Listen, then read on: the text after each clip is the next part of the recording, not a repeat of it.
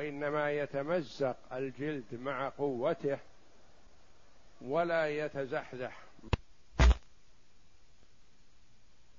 إن محمد يتوعدنا بأهل النار بالنار وأن عليها تسعة عشر. يقول لقريش أنا أكفيكم سبعة عشر من ملائكة النار. السبعة عشر فدع الاثنين لنا.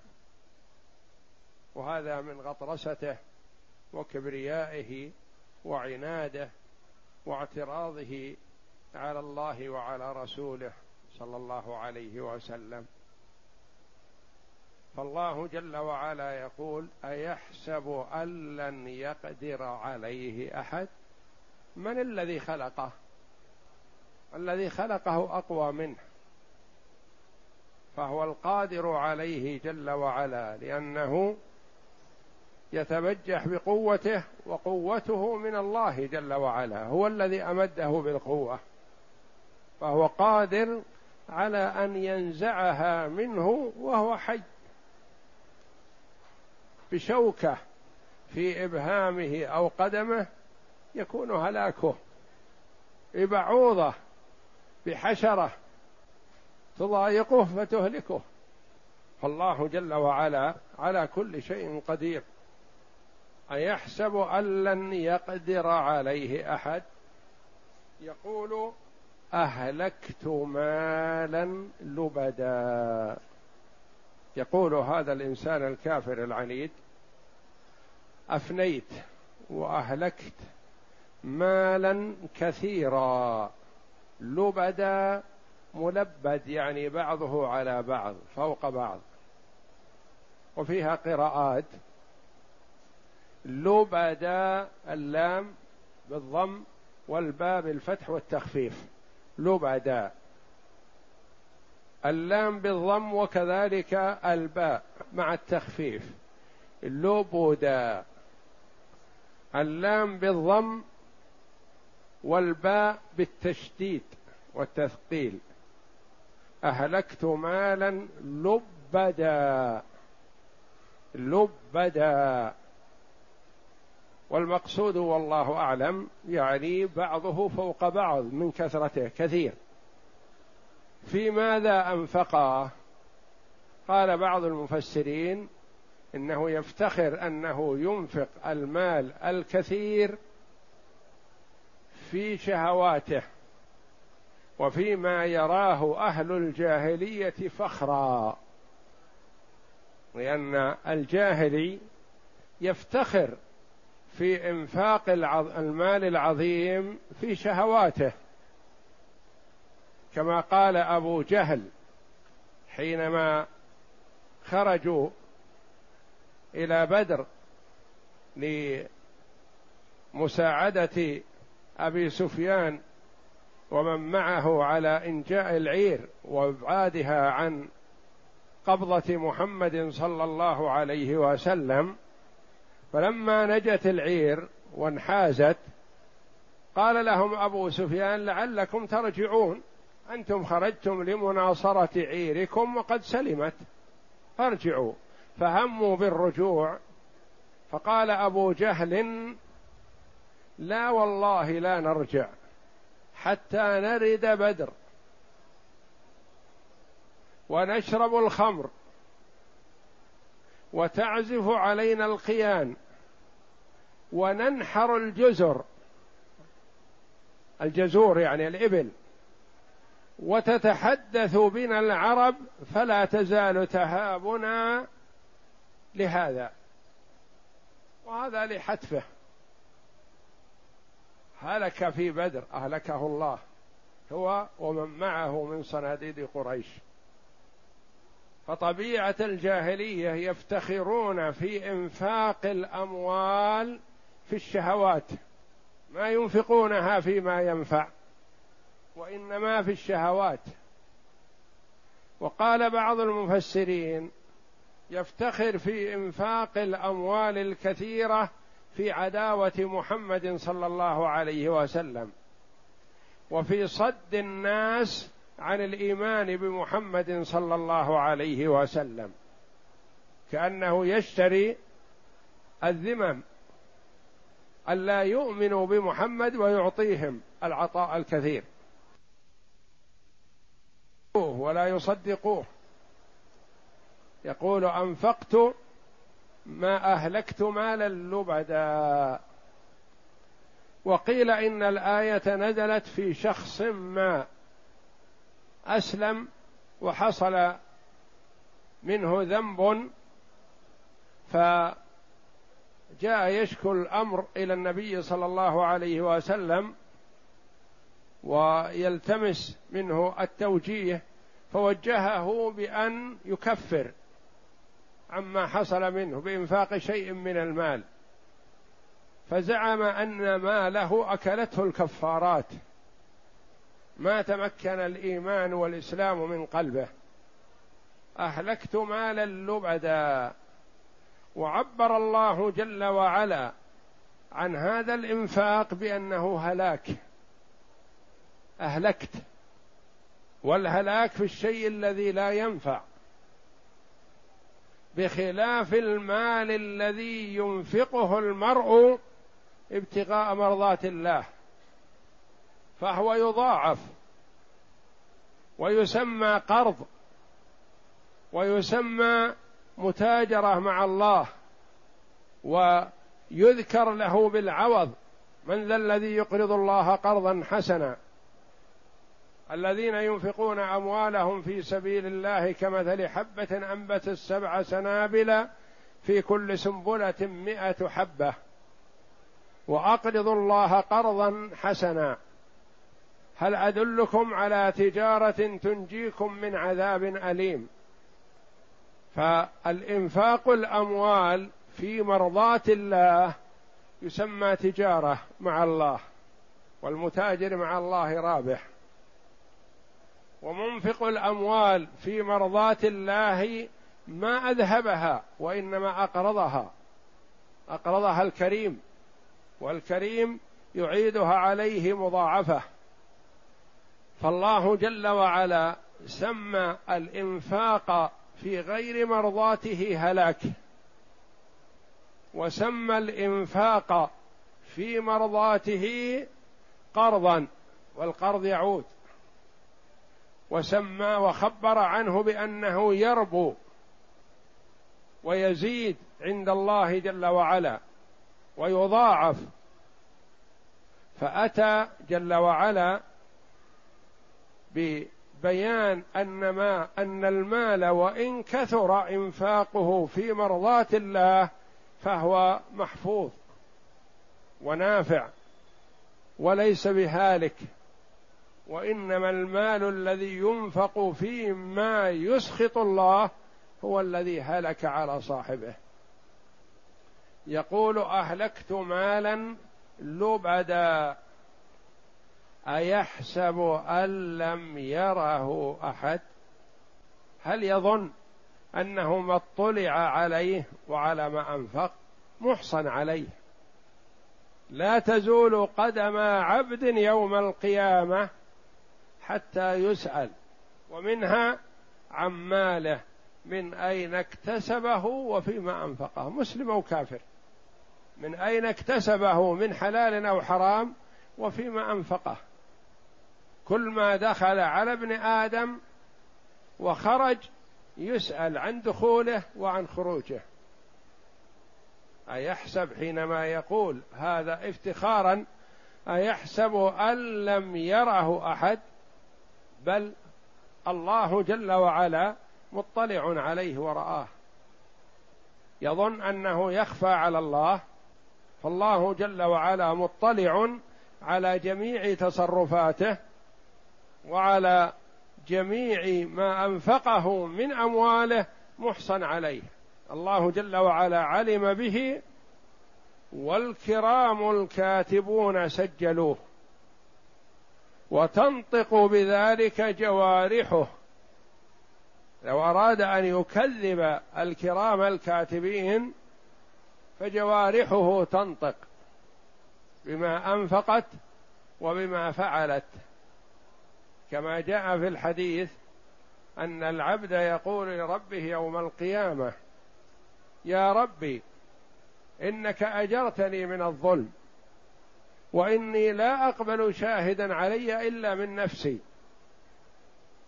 فيقول الله جل وعلا لك ذلك فيختم علي فيه وتنطق الجوارح وكل جارحة تخبر بما فعلت. ثم يفتح الله عليه الكلام فيقول له تكلم فيقول لجوارحه سحقا لكن وبعدا كنت عنكن أناضل. فكيف تشهدن علي؟ فيقولن أنطقنا الله الذي أنطق كل شيء ليس بيدهن من الأمر شيء. والله جل وعلا يقول أيحسب أن لم يره أحد فيما أنفقه وبذله؟ فإنه محاسب عليه محاسب عليه داخل ومحاسب عليه خارج. حتى يسأل عن ماله من أين اكتسبه وفيما أنفقه. فليحذر المسلم أن يدخل على نفسه مال حرام وليحذر المسلم أن ينفق المال في غير وجهه مما أباح الله له.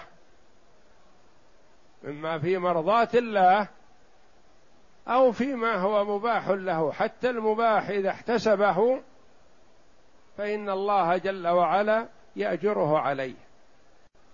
حتى ما تضع في في امرأتك.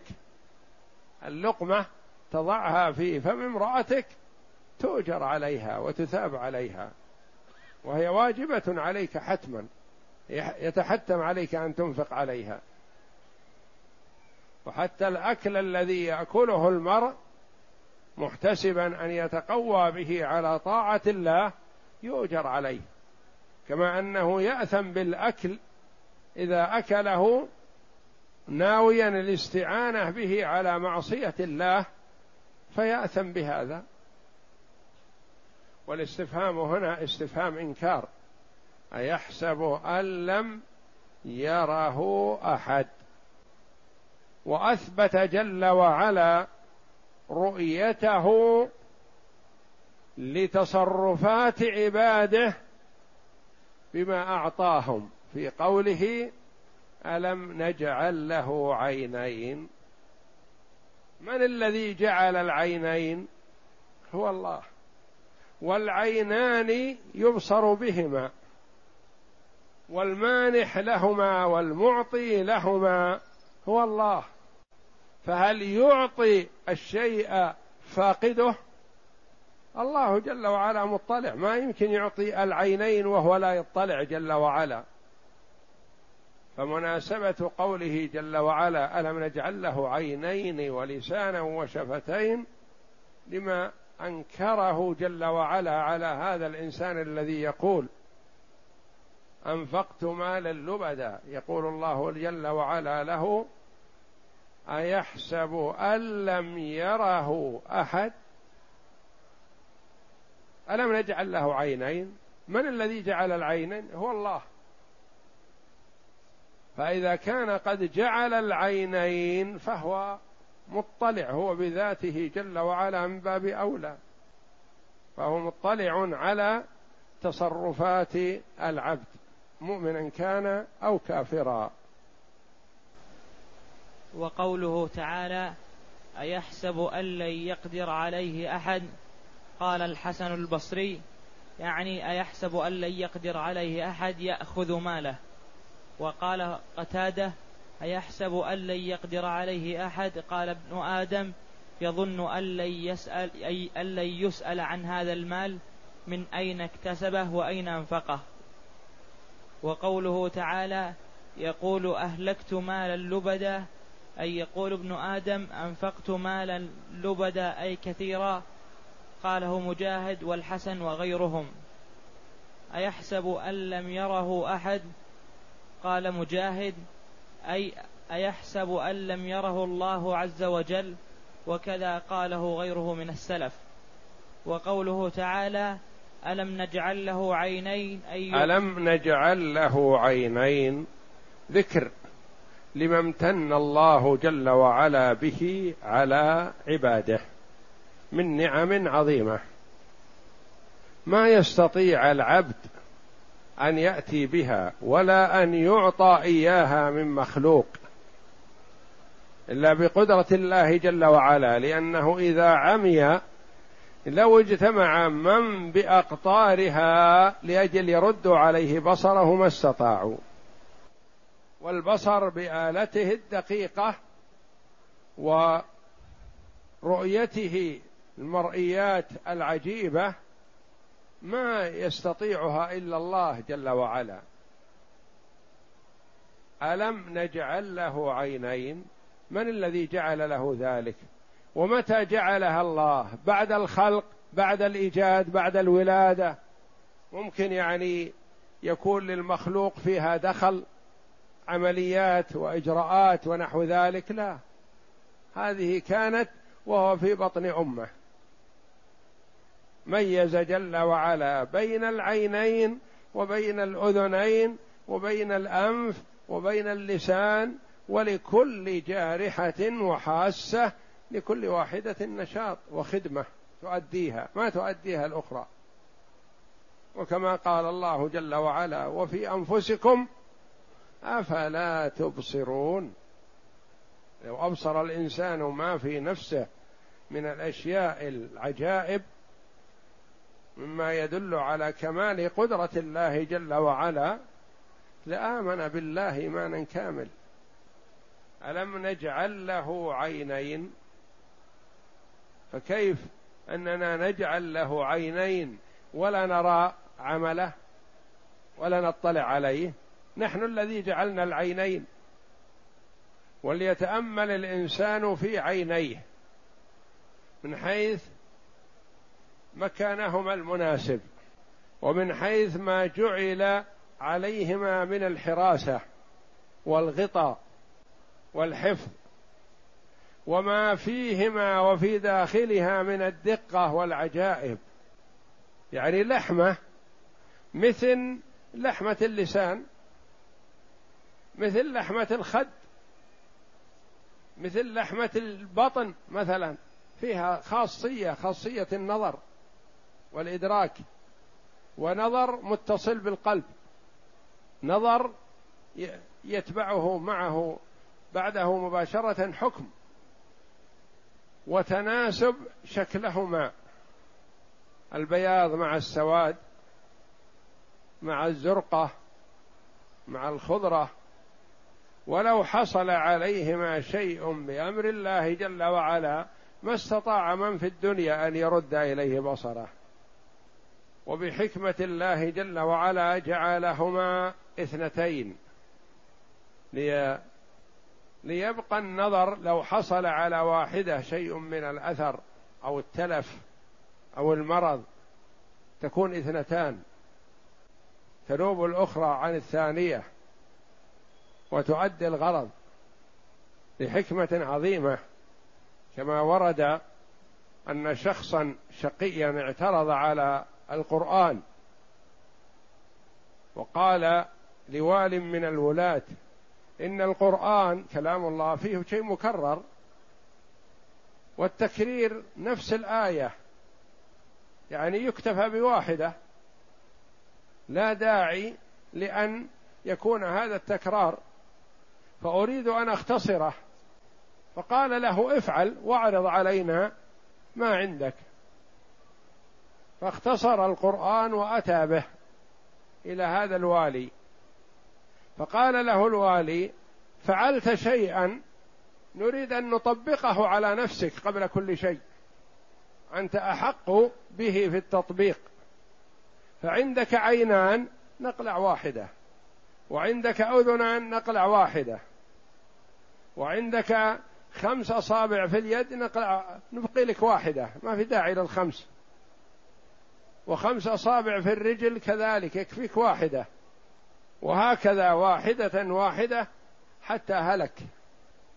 لأن الله جل وعلا تكفل بحفظ القرآن من أن يتلاعب به متلاعب فصار عبرة. والله جل وعلا لحكمة أنزل الآيات.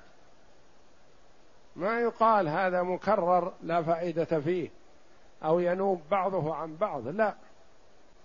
كل آية تؤدي معنى لا تؤديه الأخرى والتكرار له معنى لا يتأتى بدونه. والله جل وعلا قال ألم نجعل له عينين؟ من الذي جعلهما هو الله؟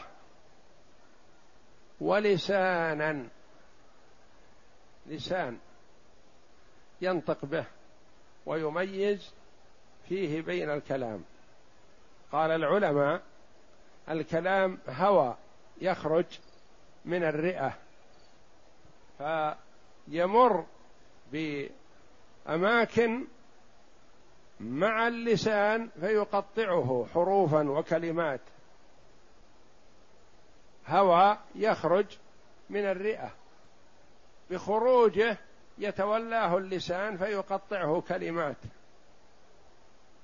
وباللسان يعبر عما في نفسه. لأن الحيوانات العجماوة تسمى عجماوة بأنها ما تتكلم ما تعبر عن ما في نفسها. والإنسان جعل الله له هذه القدرة ليعبر عما في نفسه. والحيوانات لها ألسن. ما هي معدومة اللسان لكن ما جعل الله جل وعلا لها النطق. فالله جل وعلا يلفت نظر العبد يقول انتبه لنفسك ما فيك من العجائب. ومن الذي أوجدها؟ من الذي جعلها؟ الله. وكيف أحكم هذا الجعل جل وعلا بالحفظ والحراسة والغطاء؟ إذا أتاه الغبار أو ما يؤثر عليه طبق الجفنين على عينيه فسلمت. ولم يجعلهما جل وعلا في الجبهة أعلى معرضة للصدمات جعل لها مخفق حافظ لها مع الأجفان مع الحواجب تحفظ. ولسان هذا الخلق العجيب ينطق به. وشفتين شفتين حارسة وجمال ومساعدة. الكلام والأكل والشرب والنفخ وغير ذلك من الأمور. وأقفل على اللسان بهذه الأقفال الجيدة. كما قال عليه الصلاة والسلام من يضمن لي ما بين لحييه وما بين رجليه أضمن له الجنة. ولم يجعل اللسان بارز بل جعل عليه غطاء وحافظ يحفظه ويمنعه يحافظ عليه. وقال سفيان بن عبد الله للنبي صلى الله عليه وسلم ما أخوف ما تخاف علي قال هذا وأشار إلى لسان نفسه. احفظ لسانك. لا تطلقه في كل شيء. ولسانا وشفتين. شفتين. ما جعلها واحدة جل وعلا من أعلى تنزل على أسفل فقط أو من أسفل ترتفع إلى أعلى وإنما جعلهما بهذا الشكل. الحسن ساعد على الأكل والكلام وسائر الانتفاعات وحماية وحفظ للأسنان والأضراس واللسان والحلق وما يدخل إلى الجوف لم يجعله مفتوحا تدخل فيه الحشرات والذباب ونحوها. ولسانا وشفتين. شفة قالوا محذوفة اللام. ولامها هاء. وهذه التاء التأنيث. بدليل التصغير يقال عنها شفه شفيهة.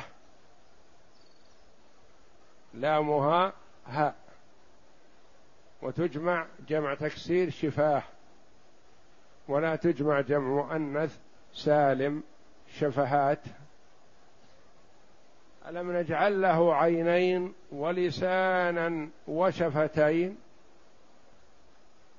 تنبيه للعبد المسلم والكافر ليتأمل ما في خلق الله جل وعلا له من العجائب. لو تعطل اللسان مثلا مع وجوده ما استطاع من في الدنيا أن يرد إليه النطق مثل الذي لا يتكلم الأخرس. ما يستطيع يرد عليه الكلام. ولسانا وشفتين وهديناه النجدين. هديناه بينا له هداية.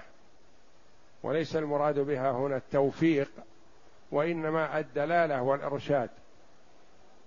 لأن التوفيق ما يكون لطريق الخير وطريق الشر وإنما الدلالة لأن الهداية نوعان. هداية بمعنى الدلالة والإرشاد. وهداية بمعنى التوفيق والإلهام. ولكل معنى. وكل واحدة منهما وردت في القرآن. في قوله تعالى وإنك لتهدي إلى صراط مستقيم. وقوله تعالى إنك لا تهدي من أحببت ولكن الله يهدي من يشاء. قد يقول قائل كيف أثبت له الهداية؟ في آية ونفاها عنه في آية. نقول المثبتة غير المنفية. المثبتة هي الهداية بمعنى الدلالة والإرشاد. والمنفية هي الهداية بمعنى التوفيق والإلهام. من الذي يوفق من شاء هو الله.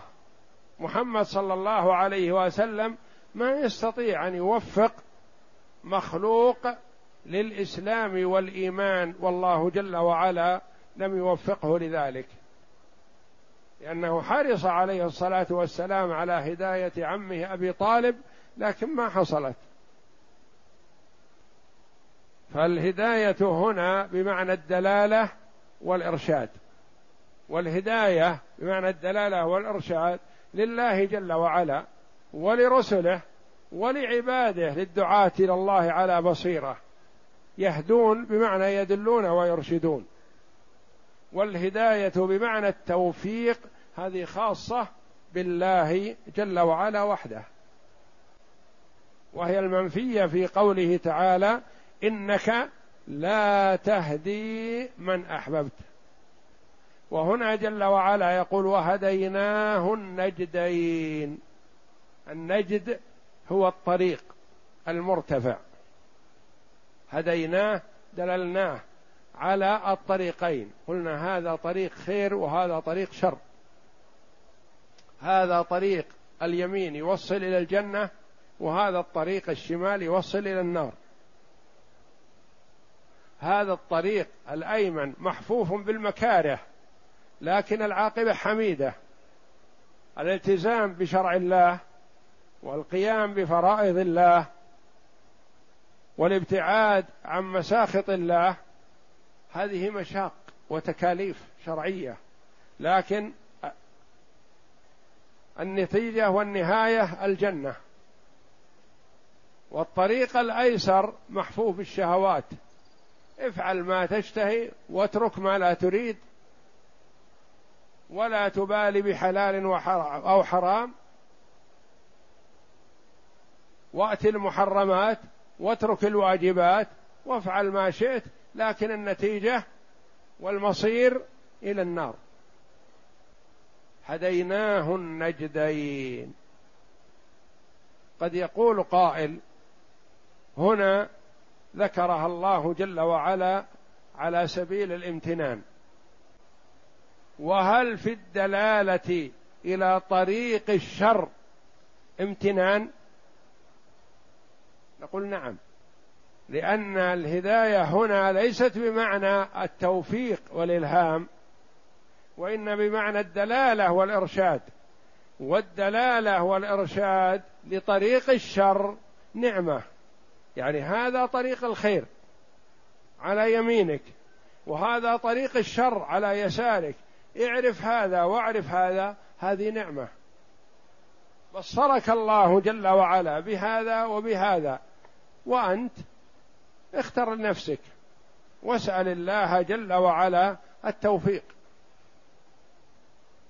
فالإنسان ما هو مجبر على سلوك طريق الشر ولا هم ممنوع عن سلوك طريق الخير بل بين له هذا ووضح وبين له هذا ووضح ثم هو اختار ما اختار. إذا كان موفق فهو يختار طريق الخير ولا يذهب إلى الشر ابدا. وإن كان محروم من التوفيق والعياذ بالله فهو يسلك طريق الشر ويترك طريق الخير باختياره.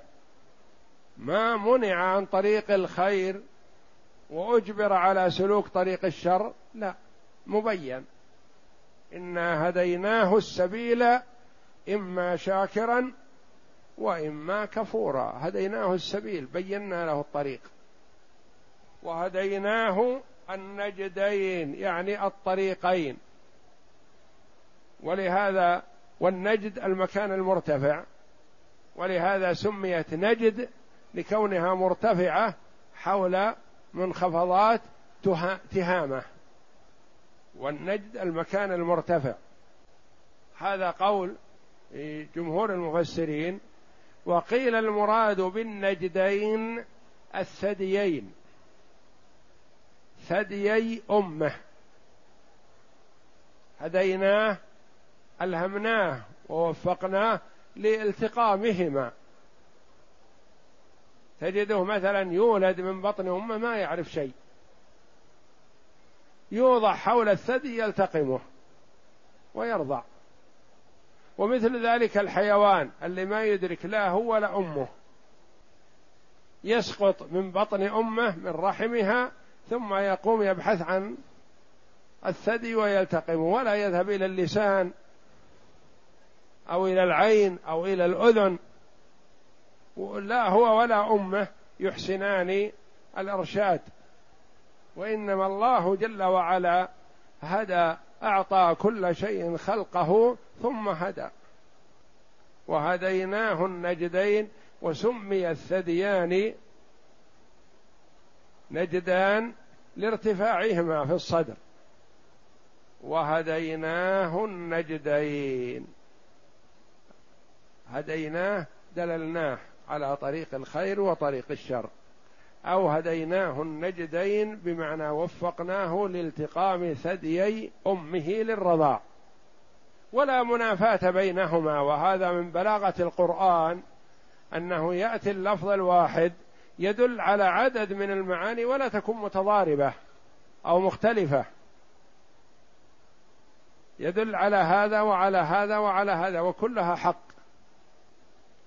وقوله تعالى ألم نجعل له عينين أن يبصر بهما ولسانا أن ينطق به فيعبر عما في ضميره وشفتين يستعين بهما على الكلام وأكل الطعام وجمالا للوجه وفمه.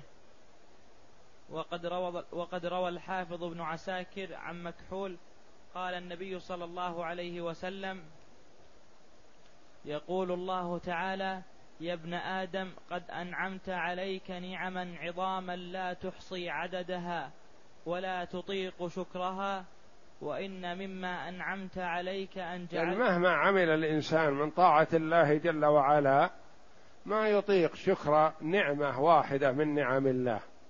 لو عمل مدة حياته من ولد إلى أن يموت في طاعة الله ما قابل هذا نعمة البصر نعمة السمع.